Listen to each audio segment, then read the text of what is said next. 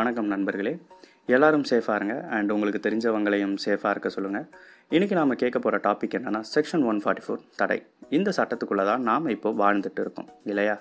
தமிழ்நாட்டில் அதிகமாக போடக்கூடிய சட்டமும் அடிக்கடி போடக்கூடிய சட்டமும் இந்த செக்ஷன் ஒன் ஃபார்ட்டி ஃபோர் அப்படின்ற சட்டம் தான். இந்த சட்டம் எப்போ ஆரம்பித்தது யாரால் ஆரம்பிக்கப்பட்டது? எதுக்காக ஆரம்பிக்கப்பட்டது? அப்படின்ற சில விஷயங்களை தான் இந்த பாட்காஸ்ட் எபிசோடில் நாம் கேட்க போகிறோம் வாங்க கேட்கலாம். ஃபர்ஸ்ட் இந்த ஒன் ஃபார்ட்டி ஃபோர் தடை அப்படின்னா என்னன்னு கேட்டுடலாம்.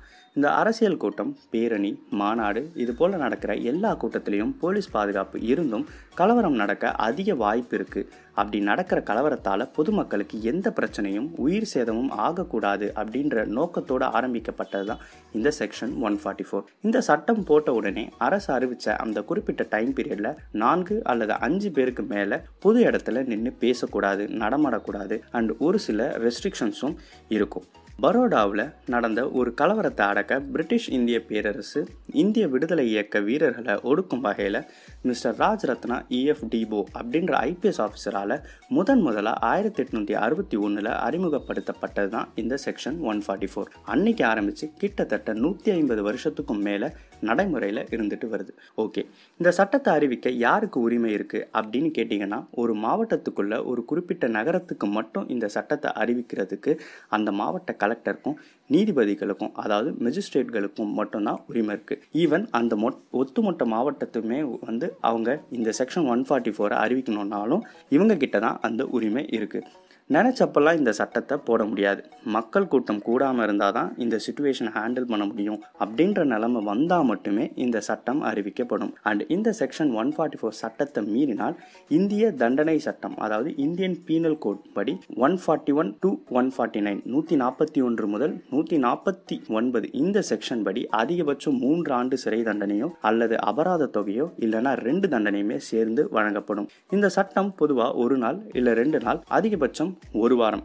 ஆனால் இந்த கோவிட் நைன்டீன் இஷ்யூவால் தான் நாம் இவ்வளோ நாள் இந்த செக்ஷன் ஒன் ஃபார்ட்டி ஃபோர் சட்டத்துக்குள்ளே இருக்கும். அண்ட் இதுதான் ஹையஸ்ட்டும் கூட. இப்போ தமிழக அரசாங்கம் இந்த வைரஸினுடைய தாக்கம் அதிகமாக இருக்கக்கூடிய ஹாட்ஸ்பாட்களான ஐந்து மாநகராட்சிகள் அதாவது சென்னை கோயம்புத்தூர் மதுரை இந்த மூன்று மாநகராட்சியில் நான்கு நாட்களும் அண்டு சேலம் திருப்பூர் இந்த இரண்டு மாநகராட்சியில் மூன்று நாட்களும் வந்து கம்ப்ளீட் லாக்டவுன் அதாவது ஃபுல் ஃப்ளெஜ்டாக ஒரு ஷட் டவுனை கொண்டு வந்திருக்காங்க.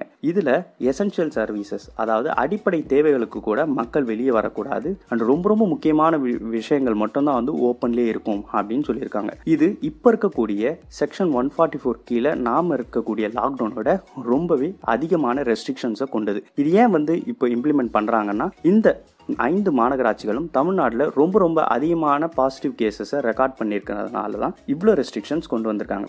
ஸோ மக்களாகிய நாம் இதை கடுமையாக கடைபிடித்தால் மட்டுமே இந்த லாக்டவுன்ல இருந்து நாம் வெளியில் வர முடியும். ஸோ இந்த லாக்டவுன் பீரியடில் நாம் வெளியே வராமல் இருந்தால் தான் இந்த லாக்டவுன் அப்படிங்கிற மொத்த கான்செப்ட்லேருந்தே நாம் வெளியில் வர முடியும். ஸோ பி சேஃப் நேரம் ஒதுக்கிய உங்களுடன் உங்கள் செவிகளுக்கும் நன்றி. தொடர்ந்து இணைந்திருங்கள் ஈரசியருடன் இன்னும் பல தகவல்கள் உங்களுக்கு வேணும் அப்படின்னா கீழே இருக்கிற டிஸ்கிரிப்ஷன் பாக்ஸில் நாங்கள் கொடுத்துருக்கோம். போய் பாருங்கள்